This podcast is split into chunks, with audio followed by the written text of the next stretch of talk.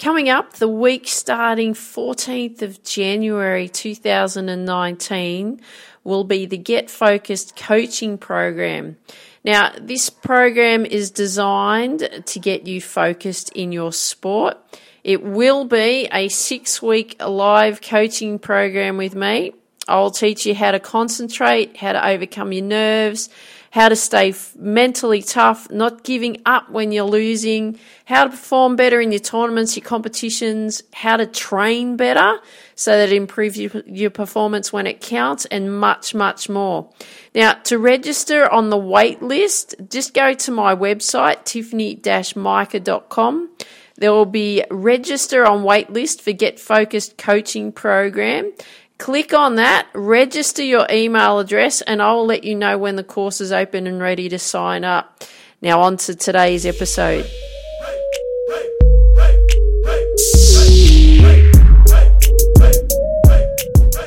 Hey there, this is Tiff from Reach Your Potential with Tiff, and welcome to today's episode. Well, this is actually going to be part one about how to manage yourself with food leading up to Christmas because I feel it's really important that we have this broken up into two sections because there's some information I want to share with you about in part one of really how to work on how to manage yourself. And then I actually will share with you in part two, like what you can actually do, like the actual steps. Okay.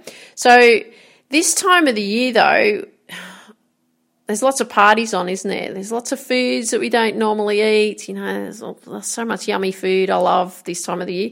And, you know, we may drink more than normal. I'm not a drinker personally uh, as alcohol, but I know that, you know, some people will like to have a few more drinks than what they normally do. And the thing is, is we tend to let ourselves go a bit as well. And what I find is that if we let ourselves go too much and, you know, our bodies, not only our mind, you know, because of the, the food and the, the type of drink and so on that we're putting into our bodies, but what I find is that our bodies can get quite sluggish and you know, we may add on a few extra kilos and then we're going to put bring out this dreaded scale and you know and weigh ourselves and and and start to you know then you're going to start to feel guilty about having a good time and so on. And you know look it's all fine that you want to enjoy Christmas and, and the parties and that. I'm I'm with you. I, I love that. I love going out and so on. And going to parties and catching up with friends and, and family and all of that type of thing. It's, it's good fun and the food. I love the food, right?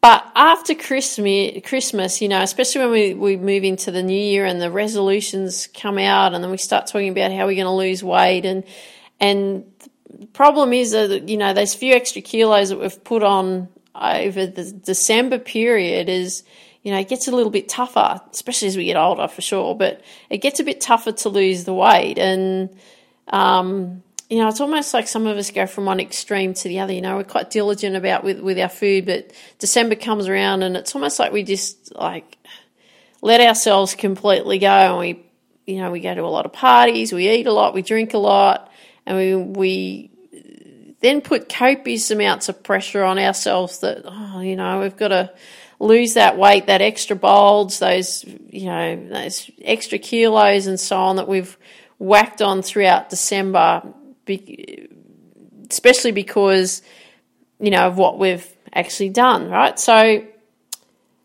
the thing about, uh, you know, being so intense and expect our bodies to go through this boot camp style situation in the new year. We've set that New Year's resolution. We're going to do this. We're going to do that. And in the first two weeks of the new year, you know, we go all out, work really hard, but it's almost to the point of exhaustion. Is like, oh, I can't keep doing this. There's got to be a better way. There's got to be a better way to uh, really manage ourselves better with with food, especially over the Christmas period. And here are some some some suggestions again for you. I've got two.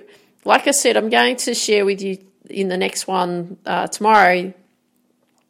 Um, actually, like a step by step plan on what you can actually do around food. But here's a better way. So rather than completely throwing out your, your fitness workouts and everything out the window, you know, just work on maintaining your workouts. You may want to do something every day, and there's certain things that you can do. And uh, you know, I've got a a plan on how to help you around that in the, the not this next following episode, the one after that. Um, but even if you just even if you just did some exercise every second day, do something. Something's better than nothing, because if you go from one extreme to the other and you go from being really intense to having completely doing nothing, especially over two, three, four weeks and so on, it's just going to be so much harder to come back. And what you're better off is doing is okay, we'll just ease ease out, like I talked about tapering yourself with your mindset. You can do that too, and just maybe do it every second day or something like that, or or mix up your your training or your workouts and so on, because you don't want to make it so hard to come back. It gets hard when you come back, especially if you've left it for a few weeks. So that's one thing. So just work on maintaining your workouts, even if you only do them every second day, that's fine. But as long as you're doing something, okay? And then the second thing is really mix up the calories, the amount of calories that you have throughout the day. And, and what I mean by that is if you have a high calorie day, like a party, right? And the thing is, is don't feel guilty about going to the party and enjoying the food and all of that. Doesn't matter, okay? Just enjoy it, enjoy the moment, all of that kind of thing. But maybe the second day, right? Make make it a medium calorie day. So rather than having a super high calorie day, um, the following day to back it up, we actually want to start tapering off, right? So rather than going from a high calorie day to a low calorie day, how about we go from a high calorie day to maybe a medium calorie day, maybe around sort of the 1500 calories or something like that. So we're, we're just getting our body to readjust. We're going to just ease off a little bit more and then, you know, lead into the third day and have a low calorie day, you know, sort of around the, somewhere under the 600 calories or something like that. And there's a way in which you can do that that's actually quite manageable, which I'll share in part two. But what you want, what the, the message I want to get across to you today is, is you want to fluctuate your, cal- your calorie intake each day. So if you can have a high calorie day one day, well, change it the next day. Don't let your body get used to having high calorie days. And obviously, if you have high calorie days day in, day out, then this is where the weight comes on. But if you actually start working on mixing the, the high calorie day, medium calorie day, low calorie day, and you keep mixing it around, your body won't adjust to it. Okay, because you keep changing as oh okay okay okay far out okay it keeps changing right. We don't want the body to adapt. So I'll explain how you can do like a high, medium, and low calorie day in the next episode. And I actually do this um, pretty, this structure that I'm going to share with you in part two pretty much all year round. It was it helped me um, really take off an extra. All of a sudden, I had an extra ten kilos I was carrying about you know two years ago, and I was like, "Holy far out! How where did that come from?" I don't understand, and so on. I thought, oh, you know, everyone says as you get older, you know, you put weight on. Well, no, that's not true. You can take the weight off, and you don't have to be like that and adding extra kilos every year and so on.